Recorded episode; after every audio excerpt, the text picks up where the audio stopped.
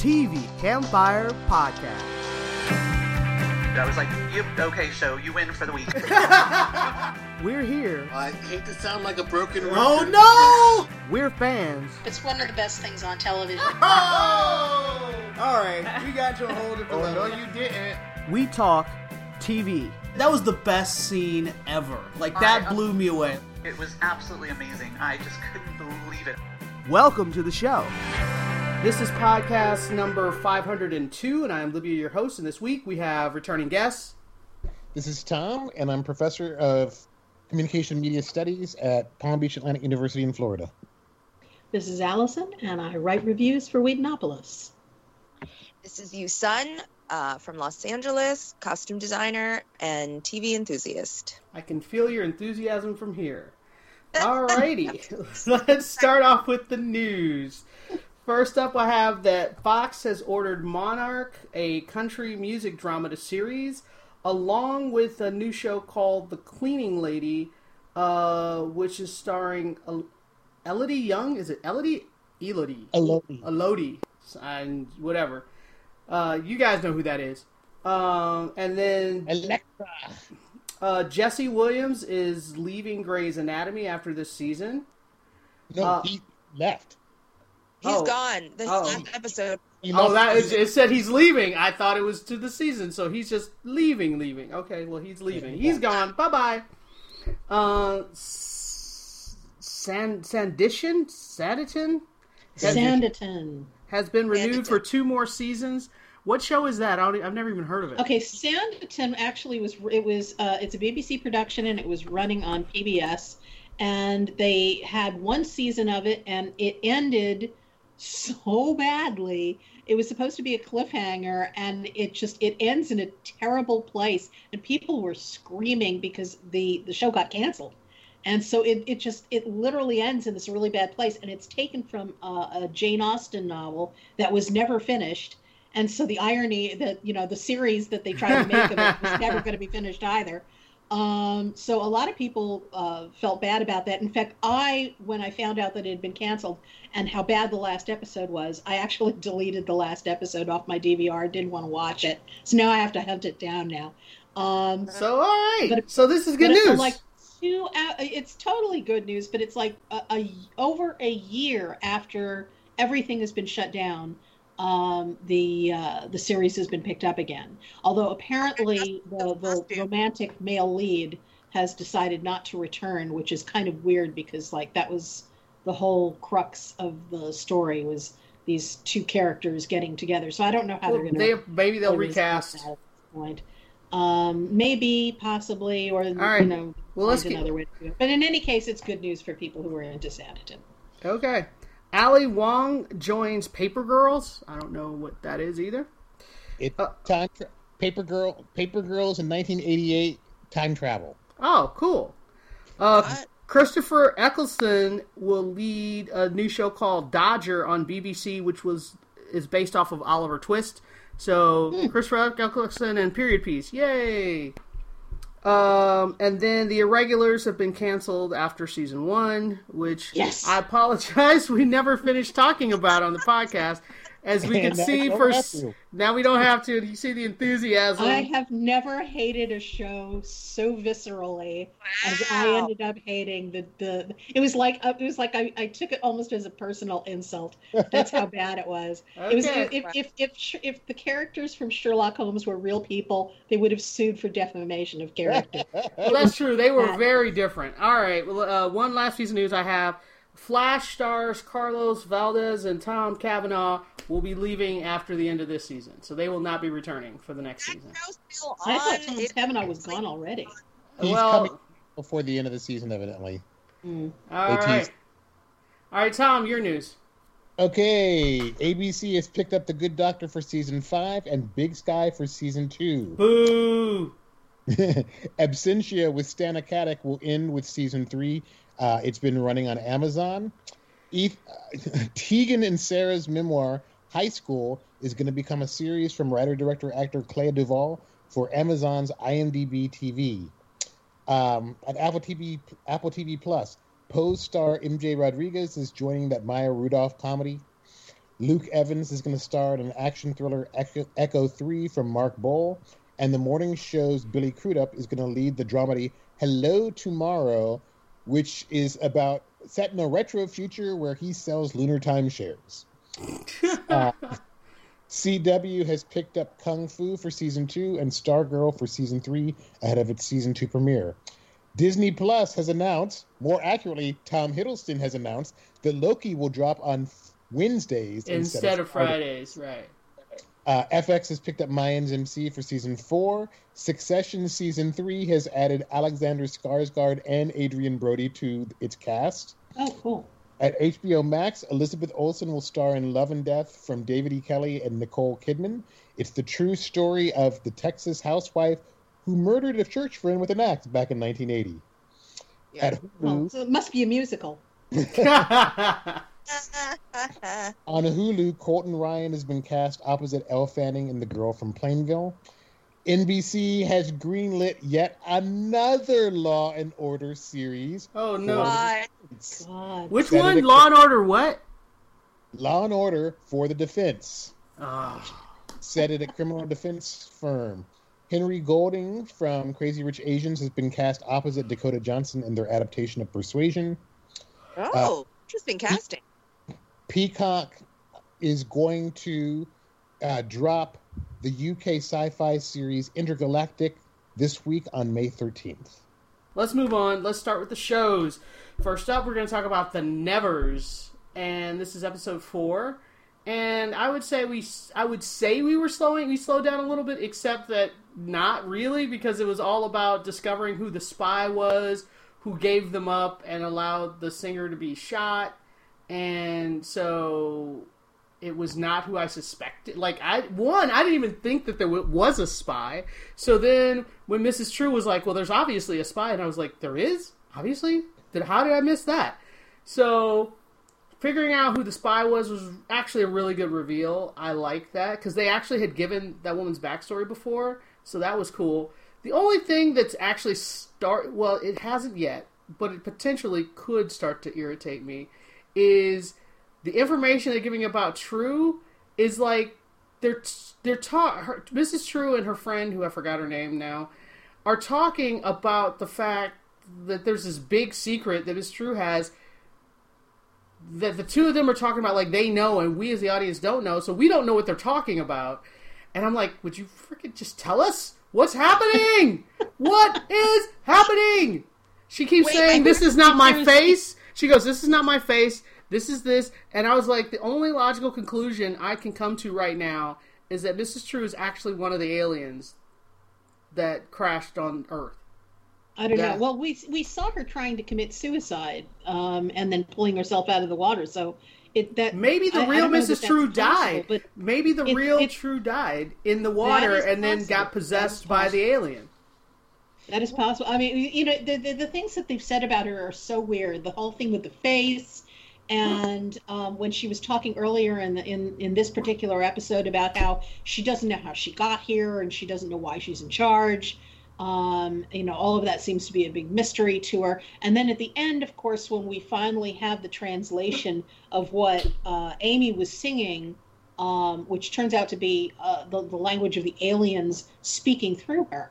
And part of it is just a general, um, you know, announcement to, to everyone who's been touched but part of it was specifically to True. Right. And yeah. and you know all of it was was I mean some of it you could understand um, referenced the ship having crashed and that you you know come save me but the other part i mean was was something that affected her very deeply that made her break down and and you're left going why what is happening and, what and I, I, think you know this is what pissed people off about the the uh, and I think put them off about the pilot was that there were all these questions and they didn't get resolved until the very end of the the the episode. You know when you see the ship come in, and and I think that they they are doing this too often through the series. It's like they're holding off vital information because they think it's going to be a big you know, surprise, a big twist, and it and that may be true, but in the meantime, it is actively irritating. and and they they need to find a way to resolve that. And well, I I hope they think do. they could have also really they could have Yeah, also yeah. given it to us a piece at a time without being like, "There's this whole thing over here that you don't know." Ha ha ha ha ha. Yeah. They could have just been Yeah. like teased it out to us. I disagree strongly. Like for me, they did show us that ship that was it's literally buried. You know what I mean? Mhm. So like, I feel like they are teasing it. For me, I, my my comment on this episode is very, you know, I, I have to agree with you, Libya, that it it kind of slowed things down, but didn't. You know what I mean? And my comment, my main comment was going to be that I love that they kind of balance uh, you know, they're still giving us a lot of reveal and information and holding back some others. And, uh, you know, for me, I think that the mystery and tension is is a whole aspect to the show. And, you know, again, uh, I, I'm not giving away spoilers. I have no idea what's going to happen, but they interviewed the main actress and she did say something like, because they were talking about how, you know, this is very germane, uh, how, you know, the season was shortened by uh, by the uh, pa- pandemic. Uh, but she said, I think she said something to the to the point of like where they ended it, just co- you know, coincidentally or or whatever by happenstance. Uh, it did end in a sort of a really good way. She said something like, "Oh, you'll understand everything, or it all makes sense." And I'm so cool with that. We're, it's six episodes. They're not. We didn't wait a season or two seasons or the entire series. Series have done for us. You know, we've we've had to wait. You know, I, how many times have you made me watch a show with you, and you're like, just wait till the first season is over, and then you'll know. Well, hold on, we we we, we, we got to keep going. We got to keep. So going. I want Tom. Tom, go ahead. six wait so six episodes really isn't a lot. And so i feel very strongly that the one aspect of the show that every it's the exact opposite. I like the pace they're doling it out for us. I like the mystery. Um, and i agree with you libya. I think the reveal was excellent. I did not see it coming. And it was it was emotional you know? It, Oh, it about was the really spy. well- yeah, yeah. I really dug the language thing. when they- oh yeah. That- yes. And then I watched the featurette afterwards where they were talking about it, and they basically got all the crew to help them with different cool. So I That's thought that was, you know, I, I thought that was really cool and smart. So yeah, Yeah. this show they got off to a shaky start for me, but I'm totally in. Boy, when the when the cop beat the crap out of Maladie, I'm like, Yeah. don't kill her. Yeah. Jeez. Yeah, and that's a great twist that they caught her like yeah. I didn't. See, I thought she was gonna escape too. Yeah, yes yeah. That was good. All right, well, let's wrap this one up. We're saying thumbs up. Very good episode. And I, I and I'm not saying that I, I and I said I didn't say it irritated me yet. I said it's on the Yeah. way. So if they if they do a good like this new episode, answer some more questions, I'll be fine. That's all I'm saying. All right, let's move on. Uh, next up, we're going to talk about the rookie. And this week's episode was pretty emotional, uh, but not in the way that well, Peter said he was crying, and I was like, oh my god, something terrible is going to happen. But it was not what I thought. But what I did like about this episode is all of it happened in a hospital, but there were like three or four different cases happening at the same time, which I thought was one really good use of space and really good use of everybody being in the same location so they could interact with each other and interact with the different cases. I thought that was pretty cool. Um, so mainly you had that uh, Nolan's son is in the hospital. He's having he has to have some version of a heart surgery. One's less risky than the other. Blah blah blah. And then really the drama comes from the mob boss is there with her son, but she's actually there to meet with another mob boss, and everybody's spying and blah blah blah. So, Houston, what did you think about the tension that they brought with having the mob boss at the hospital while the detective is supposed to be getting a sonogram for her pregnancy?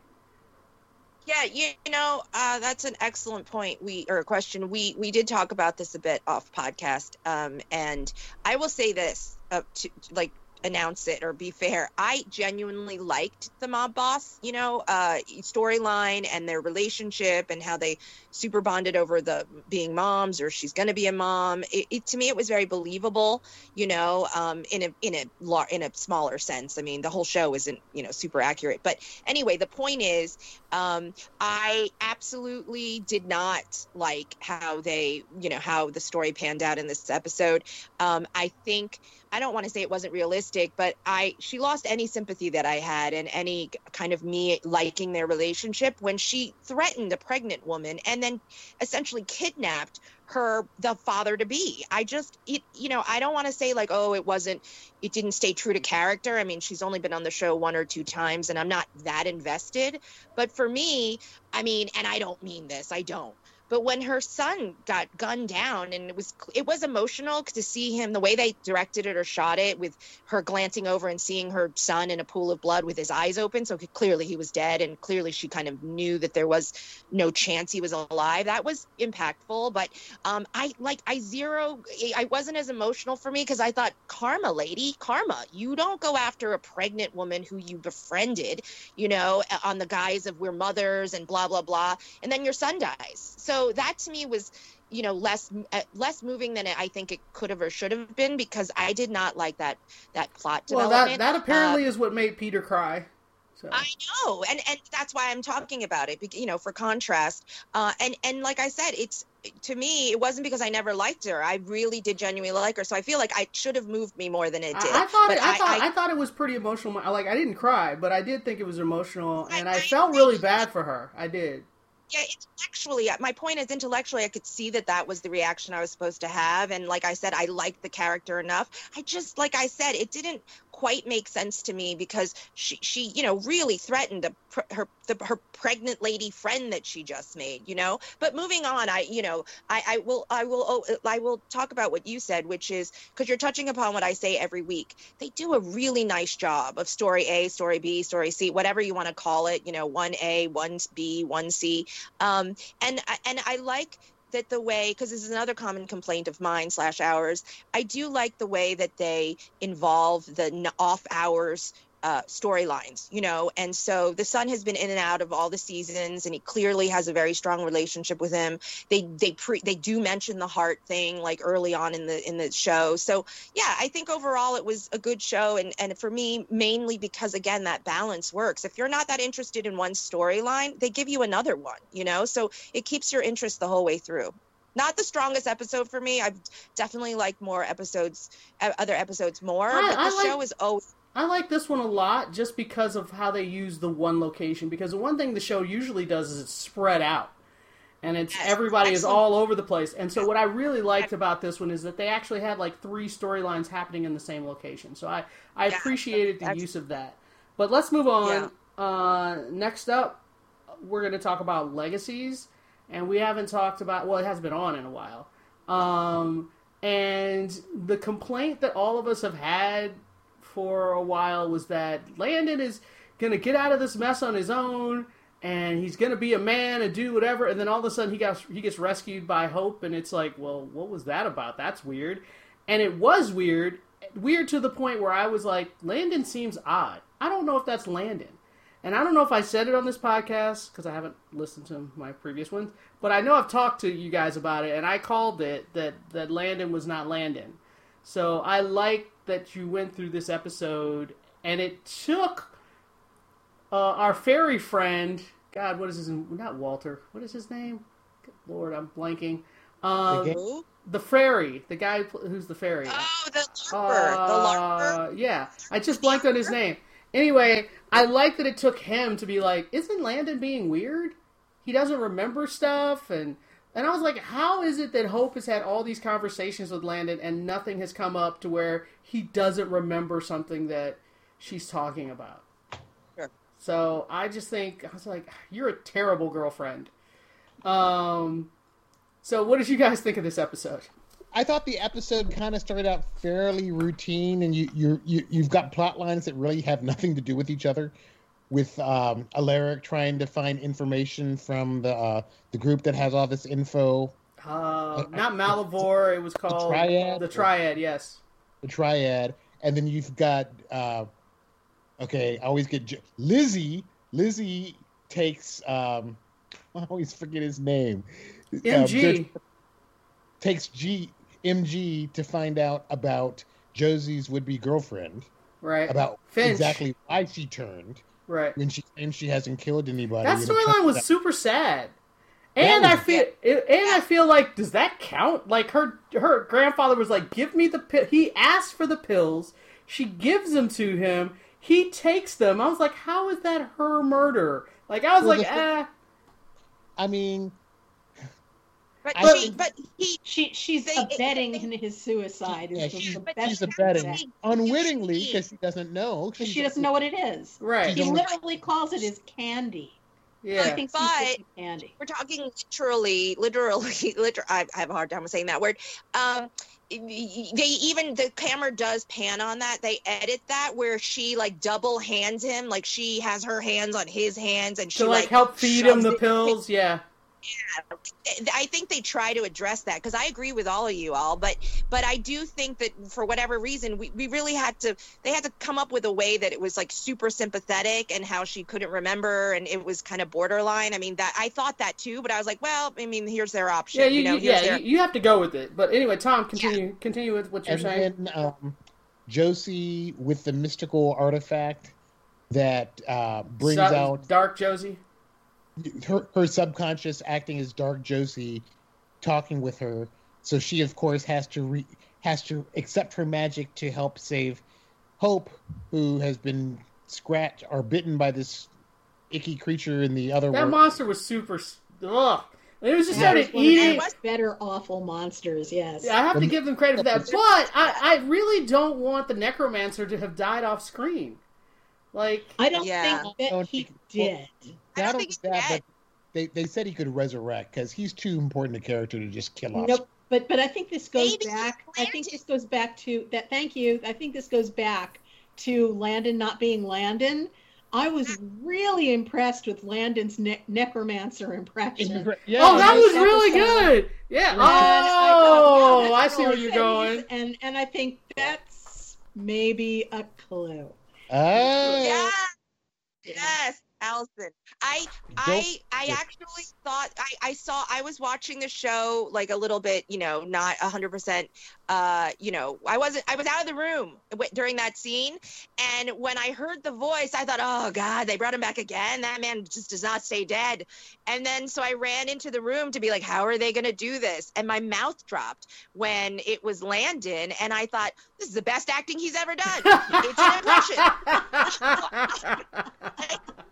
I was like, you should just do impressions on the show. That should be your thing. That should be your superpower. You just walk around and do impressions. I was like, that's amazing. So that was actually fun. And I was like, oh, this is the best way they brought back the necromancer also. But I agree with you, Allison. That is actually what I thought once uh, the LARPer kind of reintroduced the idea that that's not Landon. And I thought, oh, that's a wink, wink, his impression, and you know, blah blah blah. I all I will say about this episode is I genuinely like the show. We've talked about this before. A, a lot of their monsters are really good, legitimately scary. This one was as well. Um, gross, it, it wasn't my favorite episode.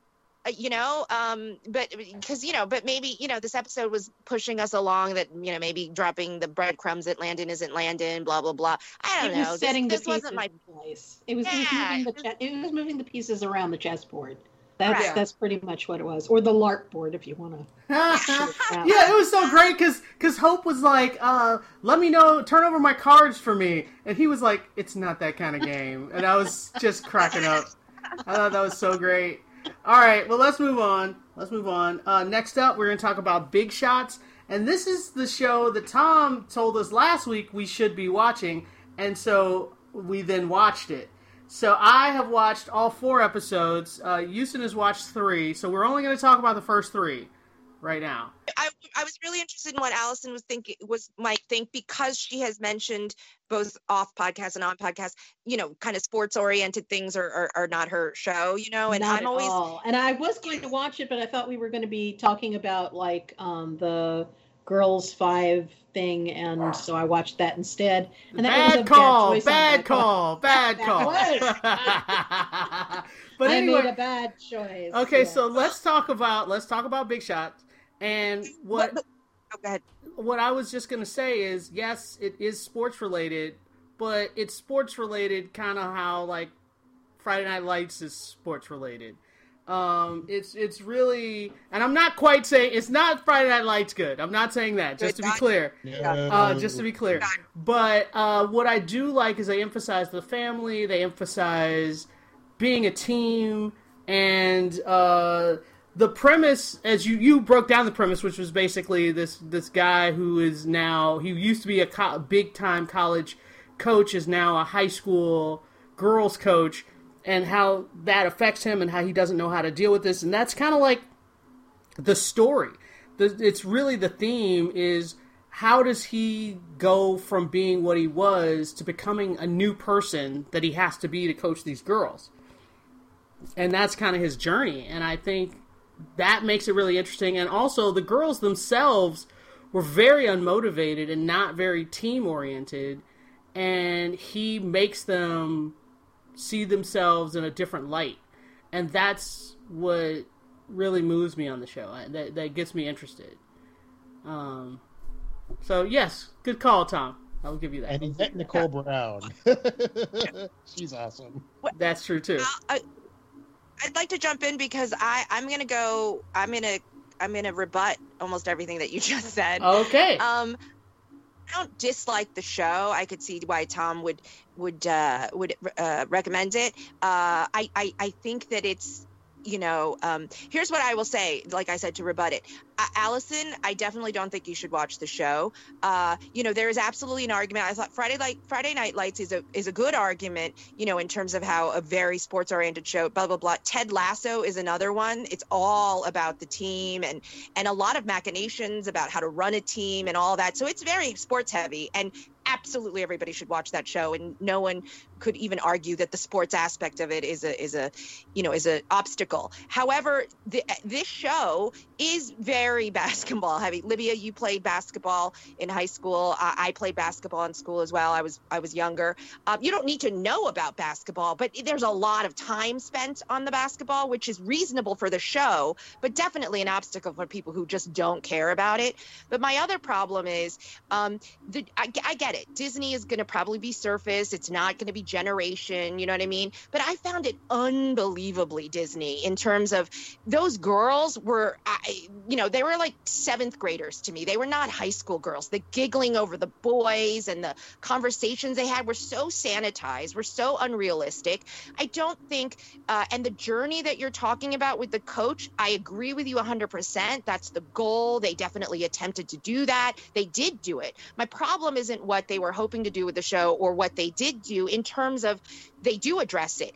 I just feel like the emotions they're trying to shoot for are unearned. I think that the third episode, the ending where the the dad like breaks down and either cries or like super questions his his existence on the planet Earth. I mean, that's not true, but you know, it it just seemed like all the emotions they wanted from me, which were clear. It's not manipulative, but but, but you know, it's it's simple, and I'm okay with that. I mean, I watched the Mighty Ducks, but the point is, the Mighty Ducks are preteen.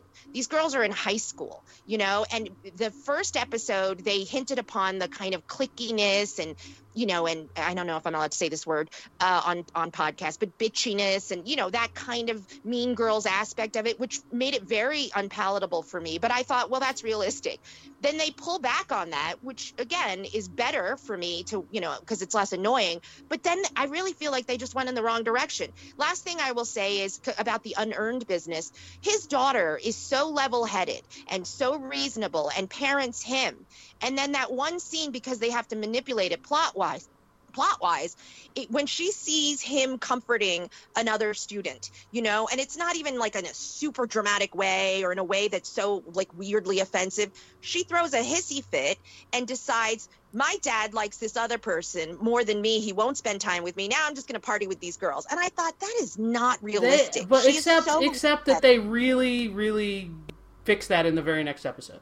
Yes, but that but that's what I mean by unearned. It's so quick. I'm three episodes in, and he has had like four revelations already. You know what I mean? Like he he he makes. I, I think uh, you, you know, I think the the fourth episode really addresses some of the stuff that you have an issue with, and I think it works. for that. I will allow for that. Well, that's I will I will I will end here. I'm definitely going to keep watching. I'd like to see the progression. Like you said, maybe they right some wrongs, but as far as the two points being that uh, that you know should should Allison give it a try? I, I I don't think the drama it doesn't have enough drama or drama worthiness to out kind of uh, to uh, erase the sports heaviness if it was more balanced like friday night lights is a perfect perfect example uh, uh, p- uh, But we, we, we can't we can't hang, we can't talk talk about this too much longer. No, Uh, I'm and not- Tom I'm not. Tom Tom has something he wants to say. Go ahead, Tom.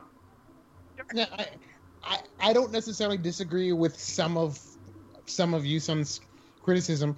You got to bear in mind, one, this is still Disney, and so get Disney has a, and Disney Plus is really trying to find its niche apart from Disney Channel.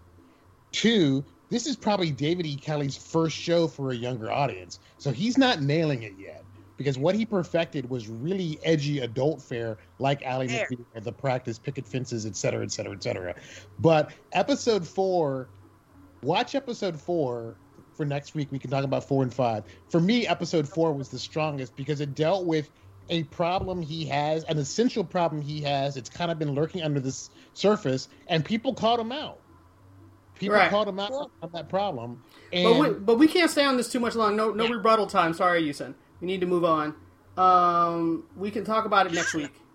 We we can talk about it next week. Uh, next up, uh, let's talk. I personally like Big Shots, and I I'm giving it two thumbs up myself. All right. Uh, next up, we're going to talk about uh, Bad Batch, and this is well, sorry, Star Wars: The Bad Batch. Bad Batch. Yes, I I want to enunciate that properly. Um, and this I I, I know uh, Allison said she went back and tried to watch the Clone Wars episode that was related to it. I don't even remember. I know I may have watched it, but I don't remember it. It's unnecessary for It's- watching. It's literally called the Bad Bat. I understand that. because I I've never really watched any of the animated series. They never were appealing to me. I wanted to at least get some background on on what the Unnecessary. characters were, and I fell asleep. It's I unnecessary. unnecessary. Just watch the pilot. Okay. They don't. They don't. They totally reintroduce everyone. You don't need the background. They they assume you've never seen everything. They they, they I- I assume you've never wa- seen anything. I've never watched anything and had no problem either. Yeah, so yeah, they don't require you to do any background. So just watching the because there was two episodes. The first one's actually a little long, um, but they what I really like a lot long. Yes, what I really liked is the time period that they picked to pick up the story, which is right when Order sixty six comes, and it's a time period that we don't really know that much about. Um, so it's Order 66 comes through, and all the clones start assassinating Jedi. And we know that that happened, and they talk about it in the movies that it happened. You see it, but what we don't really know is the aftermath. Like, and that's what the Bad Batch is dealing with. Is okay, the clones have now assassinated a bunch of the Jedi. Now here's the story. Um, and so I think the first 10, 15 minutes is before the order, and then we have the order. And what they find out is because the Bad Batch have been, or technically bad clones, the order didn't work on them for the most part because whatever that implant is that's supposed to make it work, it's either been damaged or overwritten or whatever. And so they're looking around like, what is going on with all these other clones? What's happening? And it's a it's a good conflict and it's a good uh I like what they've set up. And that's pretty much the pilot is setting up this is the time period, this is what we're dealing with, and now let the story go. And Tom, since I'll, I'll let you take over. no, I thought it was interesting the um, the introduction of Omega, Yeah, a, a young a young girl who is a fifth defective. Well, depending on how you count, there are five Well, in the Bad Batch, except for one of them gets made worse because he has he has his chip, his loyalty chip, altered to make him even Turn- more loyal to the right, Empire. right. But they go back and rescue this girl that they met, Omega, and she's kind of your plucky young, you know, uh, you know, your plucky youngster, but in a way that's not too annoying. So and, I, they- and I think she's supposed to be like eight or nine or something like that. She's pretty young. so nice we, job.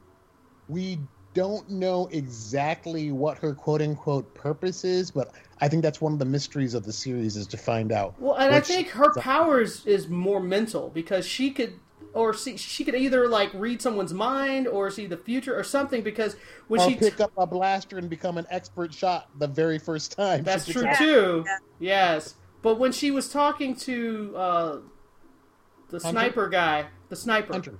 Hunter's not the Crosshair? sniper. Crosshair. Oh, Crosshair. Yeah, when she was talking to him, and she was like, "I know what you're thinking, and I I know you don't have a choice, and I'm sorry." Something like she's like a, a forgiving him ahead of time for something he hasn't done yet, and that was the most like, what does that mean? Um, so that was kind of interesting, and I I like her character a lot, and I like I like the team. I thought the team was a pretty cool I like team. the team a lot. I like the team a lot. I, I just, I'll jump in because I don't have much to say because y'all covered it. Uh, Libby, I think you said everything that I, I really thought about it. Like, I don't know anything about these characters. Of course, I know about Star Wars. I think the, the time period is absolutely a great choice because it's a fascinating, like, oh, yeah, this would be a great thing to learn more about. I will just say some out of show things that I think you guys will find fascinating. The, the voice the person who voices the, the the child is 37 years old. Oh, the little girl. Yes, I'm almost. I, I mean, correct me. I mean, I have to research it again, but I, I really, I'm, I'm pretty sure I'm right. I mean, I went to IMDb. I like looked stuff up. Um, I, really, I, I, I'm. They said Omega, so she's got to be Omega. Anyway, she's an Asian woman. I think she's Brit. Uh, maybe she's a New Zealander. Um, anyway, so I'm. This is a half joke, guys but I'm wondering if the the character is less annoying because they're not. It's not being voiced by an actual child actor. Totally kidding, half kidding. Um, but the other thing is uh, to, to to address your point about how you really like the group. The all five of them uh, are all voiced by one voice actor, What? which again. Yep. Ah, yes, and this one I'm 100% sure because I also couldn't believe it. So I clicked on multiple video links. They had absolute interviews with him. I, I watched a video of the showrunner talking about it. His name is Derek. He's a he's a seasoned voiceover guy. So I liked those characters so much, like the cohesiveness and the and the individuality. They've really fleshed out their personalities already. You know, you can kind of tell not just what their each task is. Oh, he's the he's the sharpshooter. He's the brain. He's a. They they really to me really have given me like actual character. Yeah, they feel know, very traits. real. They feel like Very very real real. characters. Yeah. And, it, and the voices sound very different all done by one voice actor so that i really wanted to say that on the show because that makes it even all the more impressive i'm sorry but it does it may you know take the curtain away a little bit and show you the wizard but um, that just makes me like the show even more it's a really strong show for me the first pilot is a movie length it's a, Yeah. it's an hour and a half was not bored. Uh, it covered all the ground I needed to. Uh, if every episode was an hour and a half, I think that would be too much. Uh, so if they're doling it out in half hours afterwards, it's perfect for me. It's a really, I was very surprised at how much I liked it. I do like animated stuff, but I watched none of Clone, Clone Wars or Rebels, so I highly recommend it. You know, I, if Allison, you don't like it, you don't like it. I can't, you know, I, I don't, I'm not saying you're wrong for falling asleep. I, I just really enjoyed it, and I was surprised at how much I enjoyed it. That Yeah. was that was the that was the Clone Wars backdoor pilot she fell asleep during, not the actual the real pilot. Yeah. Oh, right. So this may be very different. I don't know. I mean, I'll give it a shot, especially since you say it's it's so good and so different. So, you know, I'll I'll definitely do that. All right. The Well, act- let's. Oh, wait, Tom, go ahead. The actor who plays uh, the Bad Batch is D. Bradley Baker. Michelle Ang plays Omega. And here's the question I wondered about. Um, Freddie Prinze Jr. plays Caleb Dume, the young. That's Padawan- why. That's what I was wondering because I was like, why does he sound like a grown man? He was supposed to be like a little boy, and he sounded like a grown man, and I was like, that seems weird. But that, yes, that explains it. Well, what's interesting is it's his name is Caleb Dume. One, any any connection to? I mean, he sounds a lot like Kanan because it's the same actor. But that last name Doom, that is Cara Dune. Same Ah. same name as Cara Dune. Uh, Gina Carano's ill-fated character. character. Well, let's move on. Let's move on. Uh, next up, we're going to talk about. Well, thumbs up for that. And next up, Yeah. we're going to talk about Zoey's Extraordinary Playlist. And I completely forgot to watch it this week. Sorry, guys. So, uh, what did you think of this week's episode? I really like this week's episode. Um, I, I, I, you know, there were there were certain things that that were going on that played off each other in terms of each group of of couples were having their own issues, and um, they don't look like they're going to at least immediately resolve in, in a good way. I am kind of wondering, especially, I mean, I haven't heard anything about behind the scenes stuff, but the whole idea that Max uh, is supposed to be moving to New York and they're making it look very much like he is definitely going to be doing that. Makes me wonder i mean are they going to actually write him off the show or are they just going to do a thing where well we'll just do a time jump and he goes to new york and then they pick up and come back again next season? Because um, they could go either way. I haven't i haven't heard anything.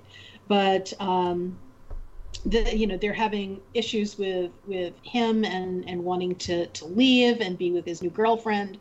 And they have issues with mo and and his new boyfriend who's still apparently got things going on with his ex um, and things going on with himself and so who knows how how that relationship is going to go.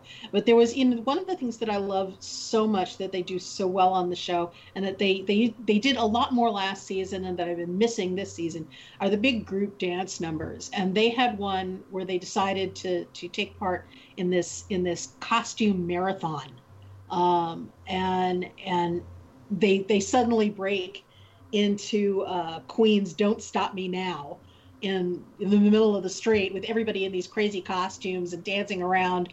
And it, the the whole number is just so much fun and so great. And also is interesting because the only person who's not dancing besides Zoey and actually even she gets into it you know sort of like a third party but um, is is Max who's just kind of standing there mulling around looking like he's he's kind of fish out of water in all of this and uh, yeah, so you know, you, you you're kind of wondering what's what's going on with with him and, and the characters. But I thought I thought that this was a, a really really well done episode. Tom, I didn't hate this episode, but here, I didn't like the I didn't like how they used Bernadette Peters. That just seemed a weird use of her. It's like use her well mm-hmm. or not at all.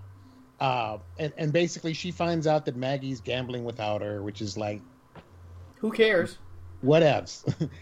but the other thing that really annoyed me is we we Zoey is seeing a shrink and she's so at the double date she's so overreacting to Max moving to New York and kind of neglecting Simon and it's like you suck. That was just I'm sorry, especially if you don't have those if you don't have romantic feelings with with for Max, which you claim you have, unless you're lying to yourself, you did a horrible job tending to your own boyfriend. And if I were he, I'd be pissed too. Oh, and oh sure. And I, and the thing is too, what she what she hasn't shared with him because she's afraid to, because she thinks it'll go in the same direction it did with Max, is she hasn't told Simon that she has this power. So he's he's seeing her overreacting because she hears things that and sees things that he does not see. And and he knows absolutely nothing about it. So he can only interpret it as you know she's still in love with max. You know that's so it's it's, it's becoming toxic in that sense too. Yeah so i mean yeah. So it just Zoey's messing up that she is. I didn't like the episode. But it's sort of typical. I do agree with you too about Bernadette Peters. I think they want her badly on the show, but they're not sure how to use her. I loved the little dance at the end with with the money. That mm. that was really fun. That was that was great. And I kept waiting for somebody to make a comment about money growing on trees, considering where they were pulling them out. Um, but uh, it you know they need they need to figure out a better way to use her character. I'm hoping that that happens because I love her and I, I would love them to find a better way to, to fit her into the show. I've adored her since her recurring appearances on McCloud in the 70s. Oh, wow. All right, let's uh, move on. Um, so there, you guys are giving that a thumbs up ish, at least thumbs yes, up, two thumbs I, up, and Allison thumbs up, Tom thumbs sideways. Okay. I mean, Tom, Tom is right. There are there are qualifications, but I overall I really enjoy I really it. want to see I really want to say a few things about Zoey because I, oh, I specifically sorry. watched it reason.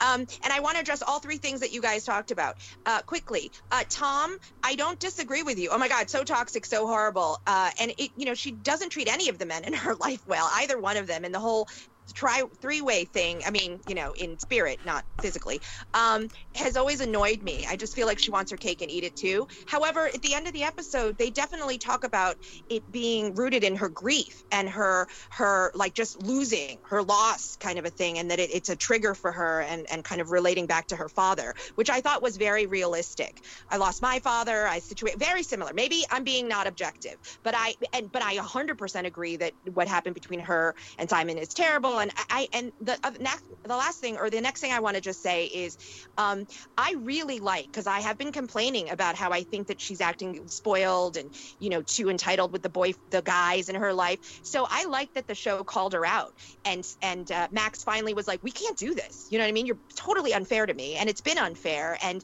you know that kind of a thing. So I thought that was excellent. And then the last thing is uh, she uh, uh, Allison t- touched upon was um, the issue with Mo's boyfriend. I think that was super powerful because it, it you know it it go to t- it went to speak to uh, Mo's uh, um, uh, sorry uh, representation. Uh, sorry, she's presenting as a he. Sorry, he is He. presenting as a woman in public. Well, he's he's And- okay with either pronoun according to Yes, Mo, so- exactly. I thought that was great too. Like, I just really thought they handled that issue incredibly well because it's very nuanced and layered. Because even though her boyfriend is a gay man and he talked about coming out and accepting, the fact that he now he feels like he has to additionally now kind of reveal that he is dating a man who presents as a woman, you know what I mean, was like a whole nother level for him. And so it is very layered and nuanced. And I thought that was really brave and very you know, like not esoteric, but that's like something I don't think lots of people think about. It's, you know, we talk about gay men coming out, we talk about relationships, that, but to go there and explore Mo's life as a, a gay man who presents as, you know, very female, but then also has, you know, multiple pronouns. I don't know. I thought that was really well handled and very sophisticated. So, yes, the show is a little bit of a down, not a downer, but, you know, I agree with all you guys, but I, I think the show showed, showed some real uh, subtlety and kind of uh, held people responsible for stuff. So I liked it also, Allison, very much. All right, let's move on. Uh, next up, we're going to talk about uh, Jupiter's Legacy, which is a new show that dropped on Netflix on Friday. And normally we would talk about two episodes, but I didn't really. I barely made it to the end of one. So I didn't finish the pilot. I Yeah. watched. two. you watched two. Did it get I better on the second episode? Yeah. So No. I actually made it through, and I can't believe this, but I No! made it the entire thing. no, And the only reason I did was because I was watching this thing, and I, all I could think of that was going through my head watching this is, why does the Why? show even exist? why does this? What is the point of this show? Does it have a point? Is there a No, reason why for would its you existence? suffer? Does have a point of view?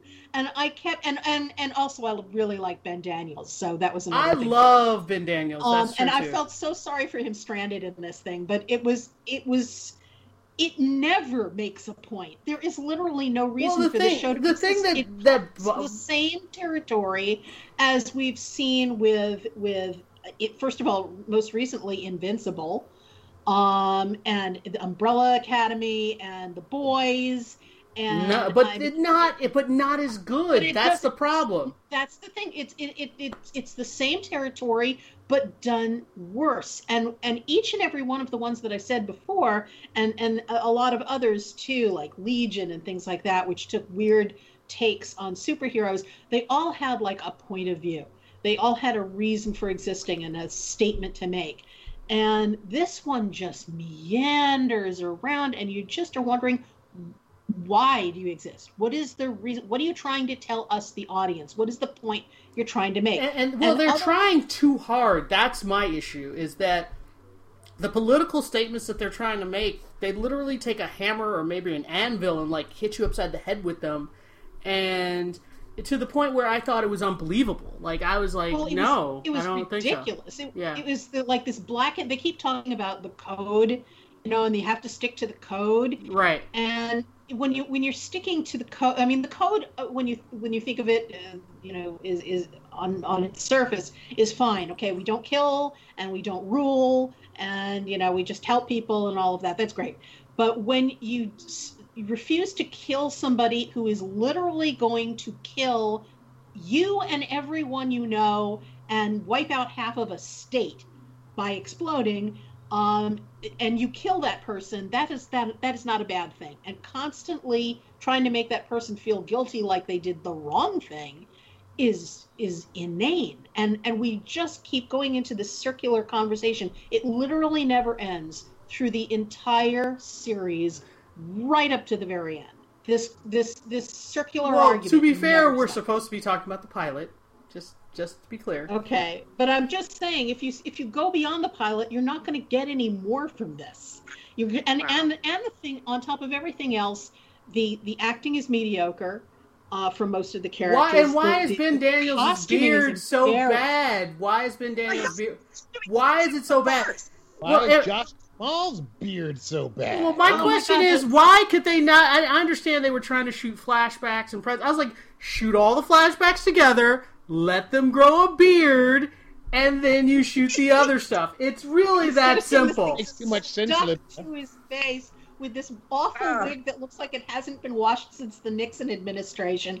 And I'm just and, and he was I mean literally he's wandering around in what looks like white long johns and and it, the, the costumes are so embarrassingly terrible that that Oh my god! oh God, it's Listen, just bad. When I tuned in, when I tuned in, I really had no idea about the show uh, at all. I legitimately, for the first ten minutes, thought it was like a sketch comedy or like a bar. hundred percent. I'm not even saying that to be funny on the podcast. I kept saying, "Where are the jokes? When did when did the jokes start? Is this like a dream sequence? Because there's no way. I mean, that wig was somebody was like, "Oh, some the hairdresser forgot the wig. There's a mop. Cut it off. Let's put it on his head. We gotta shoot. We gotta shoot." I mean, it was it was like a student film, and hey, I went to I went to film school, so I can speak very clearly on this. It was like a student film. They were like, Yes. "Dad's got long john." You know, we'll use a mop as a wig. Like it really, and Libya, you know this about me. You know I'm OCD. If I'm 10 minutes into something, I got to finish it because it's just something I got to do. I could not watch it. And it, I was 30, 40 minutes. I was 10 minutes from the finish. Who does that? That's like two credits shy of graduating, and you're like, nope, I'm out. You know what I mean? So, like, I literally was doing something else, and I thought, yeah, I'm just going to keep walking. I'm not, like, even going to go back into the room. I'll let it finish on its own. Like, yeah. And the last thing I will say is just this because you, you covered it all, Allison. I, um, I have been saying this forever. You know, well, you know, it's sci-fi, it's fantasy. You know, there aren't a lot of choices out there, so I just watch it. There are so many choices out there now. It is Yes. absolutely a crime to spend any time watching this when you could watch so many better sci-fi. You could have been watching The Bad Batch instead of watching this entire series. That's all I'm saying. Oh my God. Allison. I could have been watching a test pattern, and my time would have been better. spent. All right, we need to- was- we need to move on. awful. You know what? You know what? I really couldn't believe is that I read an article that said that they had spent a fortune on this, and I don't know where that money went because it sure didn't go into the production. Oh, Tom, It's one of Tom, the cheapest Tom's got his hand up. We got Tom's got his hand up. He, we got to let him say his comment. We got to move on. We're out of time. We're seriously out of time. Go ahead, Tom. Yeah, the reason why this show exists, Allison, is because Mark Millar, the uh, who created the, this is actually based on a comic book series, Yeah. believe it or not. But my understanding is Netflix like bought it. I mean, they bought the IP rights for it, like to Mhm. own. it, Period. That's why it exists because it's theirs. However, comma considering the pedigree of the show, um, oh shoot, I'm, uh, Steven, um, the dude who the, the Steven dude- DeKnight. yeah, Steven DeKnight, who did Spartacus and did the first season of Daredevil, did this. It's like, what Wow. happened? That that seems I- really I- I'm weird. just- I'm just wondering, you know, I mean, did he turn off half his brain? Was he like, like Yeah, half we- we- conscious while he was writing it? I, I don't know. It was, it's terrible. It's just We terrible. we we gotta move. We gotta move on. There- No other new comments. Anything else, Tom? We gotta move on. You good? Yeah, I, I Don't was- watch. The, the, the biggest problem is it doesn't bring shed any new light on any of these themes, and we have yet another knockoff of Justice League-ish type heroes. Except for these are just like they're poorly conceived. Right. All right. And Yep. you've got decent actors and then you've got these awful costumes and awful wigs and awful makeup it's like And no, my students would not make anything this bad because I would. All right. All right. Don't we- defame Tom's students. Okay, we got to move on, guys. All right, next up, we're going to talk about Shadow and Bone. and We're going to talk about episode five and six. And good ep- stuff. the, I was about to say five. We have been talking like, ooh, maybe the the the general is not a good guy. He seems a little sketchy. He seems a little manipulative. And in this episode, they pull off the all all the, the the fakery. And as Tom said, his mom spilled the tea and was like, "Yep, he's evil with a capital evil. E." But it gets really hot and steamy before he gets evil, so um, there there is that too. So you. it's there's a little something for everyone in this episode. Well, it didn't get hot and steamy for me because I was never on that train. I was like, nope, I don't ship them. Get away. Ew. So I was oh, not I, super I was happy I about was it. stoking the engines of that train. That was that was that was my ride. I was on the platform trying to decide whether or not I was getting on that train, Allison. So I was like, do I get on this train? Do I stay on the platform? yeah, well, I, did, I, I didn't care if it went over a cliff. I was totally on that ride. I, You for what? Let me, however long me this goes, I'm good with it. That's fine. Let me say this then, since we brought it up. I will say this. I don't want to get into an argument with Livia about this, Oh, but good it is Lord. a fantasy world, you know. And even back in the Victorian days and earlier, you know, when girls had their coming out and they came out in London and this and that, they were very young. You know, they were 16, 17, uh, you know, and they were being all shuffled out and whatever. And this is a fantasy show. She's clearly in the army. You know, she isn't, you know, this, this, you know, protected little flower in the, like, she's much more of an adult than whatever her age is supposed to be. So I didn't, I had less of a problem with that. And we talked about the grooming and this and that. And I wondered, how are they going to make this remotely permissible if you are already in that mindset of like no way no way you know? So i mean and like allison clearly stated she didn't have a problem. I'm not saying you should have allison. I'm not saying you should have i'm addressing that there is an ambiguity there. I think we can all agree. But for me i feel like they did it. They pulled it off because they gave her a ton of agency. She was the one that did the first kissing. And in fact his reaction was not that of someone who was like had groomed her and was like, "Yeah, now the payoff is coming." Like he was genuinely surprised. Ben uh, Ben Barnes did some really good face acting, where it was very subtle. Where his But um, but then the reaction mom, but the mom called it. The mom was like, "Oh, did he give you that vulnerable side? Did he give you this? Did he do that?" And so it's all fake. He's a faker. it doesn't have to do it doesn't have to do with groom, grooming. They could have been any age where he was eliciting a sympathetic response to get her into a relationship. So for me the fact that his response was like wow you uh, surprised me you know what i mean? And then in the moment with the like sexy time really kind of getting building speed he le- 100% stopped and was very again not in a grooming manipulative way. It- at least that's how he played it which i think is excellent. I mean i don't know if that was his choice or the writer's choice but when he was like are you sure about this? You know what i mean? And then she was like yup. You know? So for me i feel like they walked that line and they did not fall off the cliff the proverbial what i mean a different cliff than allison's cliff. But you know i think that I, I think that well, I think that once they did that, Allison, I was kind of like, open the doors, I'm on the train. Like, you know, I was like, I'm fine with this, you know, and so I will just talk about that because I, you know, oh, but the other thing I will just say this is the whole caper aspect. I mean, it wasn't a caper, it was a kidnap, but the intrigue and the double and the he knew, but they didn't know, and all of All that. the I double crosses. Great. Well, the only thing is, I, never for one second thought they were going to accomplish their kidnapping. So, because one, they're not really as smart as they thought they were. Like, as we're watching them plan, we're like, you guys are really not that bright. So, I never for one minute thought that they would accomplish it. So then when we watch it, it goes down pretty much how I expected, which was they did not accomplish their goal at all. And then the only reason Well, they, they got sort her. of did, but well, I know, but I'm saying exactly. The only reason they even did anything was because she voluntarily ran away and got in their trunk, unbeknownst to them. And I was just like, "Oh yeah, that that that makes sense." So The, the, the They surest sign well. is the fact that They played Jesper decides to shag one of the one part One of of the the stable competition boys. instead of doing the task, and it just so happens that she's running away. Right, it was just all all of it was coincidence, and I was like, "Yep, that that works. That tracks." Because these guys are not the brightest tools in the shed. So I was like, "Okay, I, I buy that." And on, on top of it, that the conductor turned out to be, uh, you know, Yeah, not who he presented him as. Yeah, So- exactly. Well, that I liked. I liked him, but I'm not surprised that he was playing them because he also saw they were not that bright. Like if the conductor seemed like a pretty smart guy.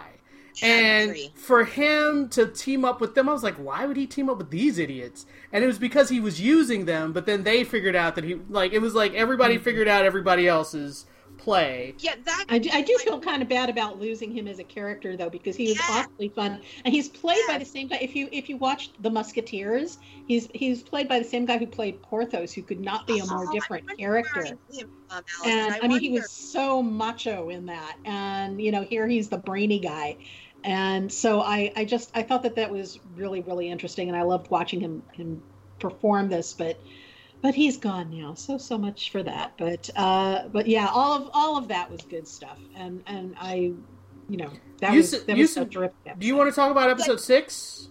Yeah, I, I well, I don't know if this is five or six, so someone correct me. But but anyway, I will say this. I think it was six. Um, uh, because we're talking about relationships and the guy stuff in this sort of pseudo triangle. I thought it was great. Uh, they're re- they're reuniting. You know. Uh, Oh, her and Mal, Mal, yeah. Yeah, and I thought the relationship was very sweet, and the realization that moment where he says, um, "I see you now." You know what I mean? Right. And I'm sorry I didn't sooner. I thought that was really well done. Um, clearly, we I, I'm not clearly, but you know they are this the the golden couple. They're supposed to get together. Uh, you know, and the their romance is a very or their connection is a very integral part of the show, as much as all the bells and whistles and the the beams and the suns and the you know shadow knives and stuff.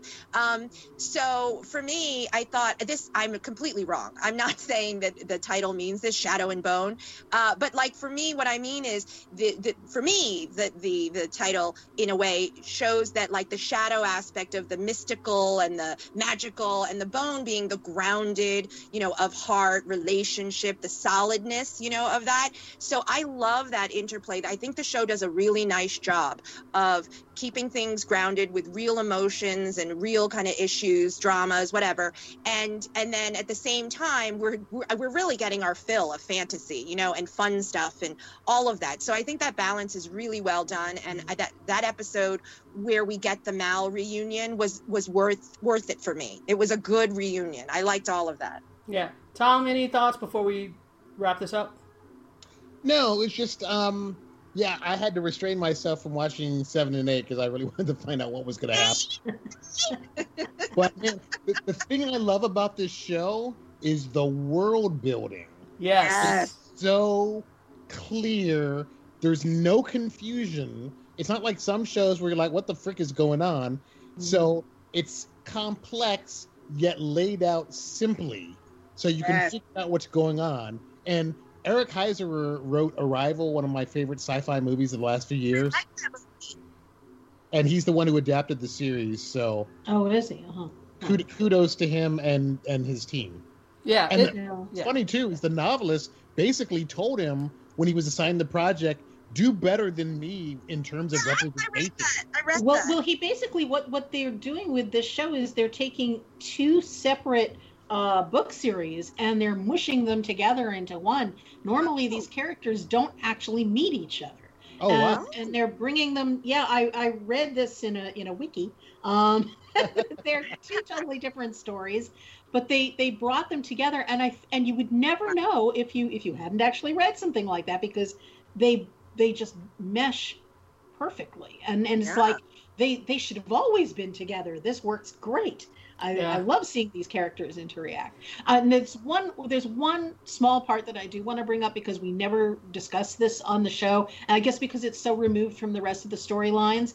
But the whole thing about um, Nina, the uh, the Yep. the um, Grisha who has been kidnapped by the the, uh, the witch hunter. witch finders yeah. and and um, they they've got this whole relationship now going with with this uh, witch hunter who who finds her and the the we've gotten to the shipwreck and they're trying Right. to survive it and um you know, all of this, you know, part of it is like, oh, that's great, that's good, and and the other part of me is saying, but you know, this is Stockholm syndrome, right? You're, uh, you do For- understand Stockholm syndrome for which in love with side? So, so Yeah, which, it which way for is it Stockholm Snow. syndrome? It worked for Jon Snow in the Wilding, which it reminded me very much Yeah. of. Yep, you know yep, that. rom-com. I, yeah, and Yeah. and, I, and But- she's a This she's a is- this is spy. so egregious. This no, is but I think egregious. because she's she's a spy and she's used to infiltrating and getting people to do stuff for her, I don't think I think on her side of it at least, she's manipulating him to a certain degree. At least that's how So- I so read the- it. You know, I've I've I've watched this already to the end, so I'm not going to give any spoilers or anything. But I, I I will just say that this is one. I think that she went into it with that attitude, um, and I I. am a Well, no spoilers. Stop, stop, stop, stop, stop, stop. But but yeah, I just that that's that's that's the one thing that that I had doubts about with the show. Um. But there's other than that, there I I'm loving this thing so much. They can't bring up season two fast enough for me. that Alright. dude's American, by the way. Oh, that makes sense. Yeah. He looks it. I thought another Danish dude, but no, he's no, he looks he looks American. He has that that that American thing. I was like, oh, he's good looking. I was like, I was like, he looks like every football player. face vanilla. He has that vanilla football American face that you see everywhere. What's really funny, Libya, is that this is a podcast, but I can see you, you know, video, and you like totally this like hand gesture, and I'm like, nobody knows what you're doing, Libya. It's a podcast. The thing, the thing that I'm obviously doing. All right. Words, Libya. What? Vanilla's the right word for it. Okay, so There you go. let's move on. I am absolutely loving the show. I can't wait for the last two episodes. This is probably this and the Nevers are probably my two favorite shows right now. Um, So thumbs up. And if you have any questions or comments, you can leave them at tvcampfire@gmail.com. Follow us on Twitter and sci-fi.radio, Wheatnopolis, and iTunes. And we'll talk to you guys next time. Bye bye. Goodbye. Bye.